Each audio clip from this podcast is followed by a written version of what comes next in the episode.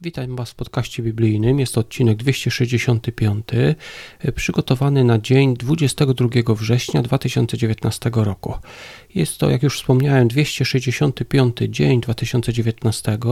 Do końca roku pozostało już tylko 100 dni.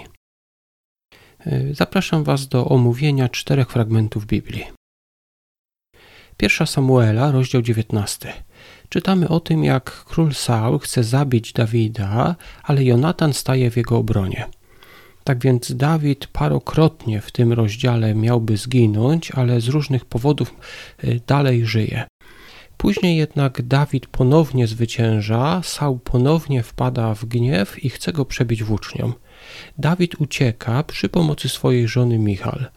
E, tak przy okazji warto wspomnieć, że tutaj Michal w zasadzie uratowała życie swojemu mężowi Dawidowi, a on później dość źle ją potraktował, ale to będziemy o tym czytać w późniejszych rozdziałach. Na razie czytaliśmy w tym rozdziale o tym, że Dawid ucieka do Samuela, a Saul wysyła tam żołnierzy. Zaczynają się oni jednak zachowywać jak prorocy. I teraz takie pytanie jest właśnie, co to znaczy zachowywać się jak prorok?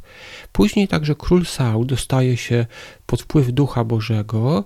Y, w pierwszej Samuela 19:24 czytamy: On też, chodzi tutaj o króla Saula, on też zdjął swoje szaty i zachowywał się w obecności Samuela jak prorok.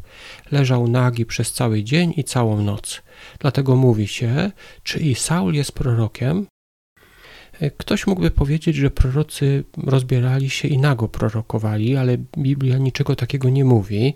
Tym bardziej, że y, Saul już wcześniej, jak został ustanowiony królem, już wcześniej zachowywał się jak prorok, ale wtedy się nie rozebrał. Tak więc y, prorocy nie rozbierali się.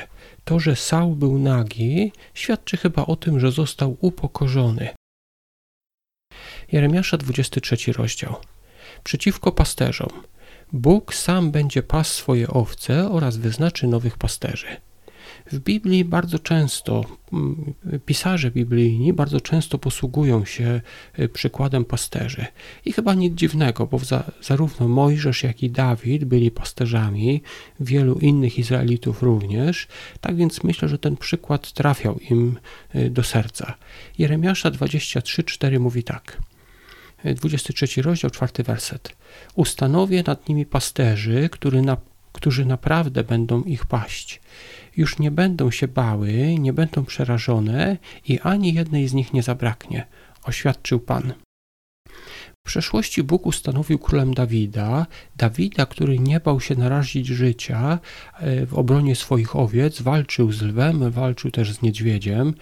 Tak więc Bóg taką osobę chciał na takiego duchowego jakby pasterza.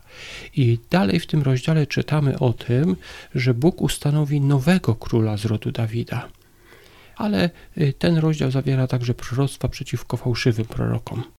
Werset 27 mówi tak: przez sny, które sobie wzajemnie opowiadają, chcą nakłonić mój lud, żeby zapomniał moje imię, tak jak ich ojcowie zapomnieli je przez Bala. E, słowo Baal, to imię Baal, to w zasadzie jest e, słowo, które oznacza Pana.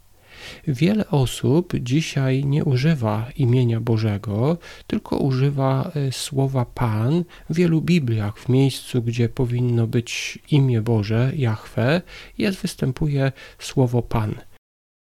W starożytności wielokrotnie, także tutaj w czasach Jeremiasza, zdarzali się ludzie, którzy chcieli, żeby ludzie zapomnieli, żeby lud Boży zapomniał imienia Bożego Jahwe. Galatów szósty rozdział. Końcowe rady Pawła dla chrześcijan w Galacji. Na przykład w wersecie szóstym czytamy tam, co człowiek sieje, to i żodź będzie. A werset czwarty mówi o tym, żeby się nie porównywać z innymi, tylko z samym sobą. Galatów 6:4. Niech każdy bada własne postępowanie, a wtedy będzie się chlubił sam w sobie, a nie w zestawieniu z drugim.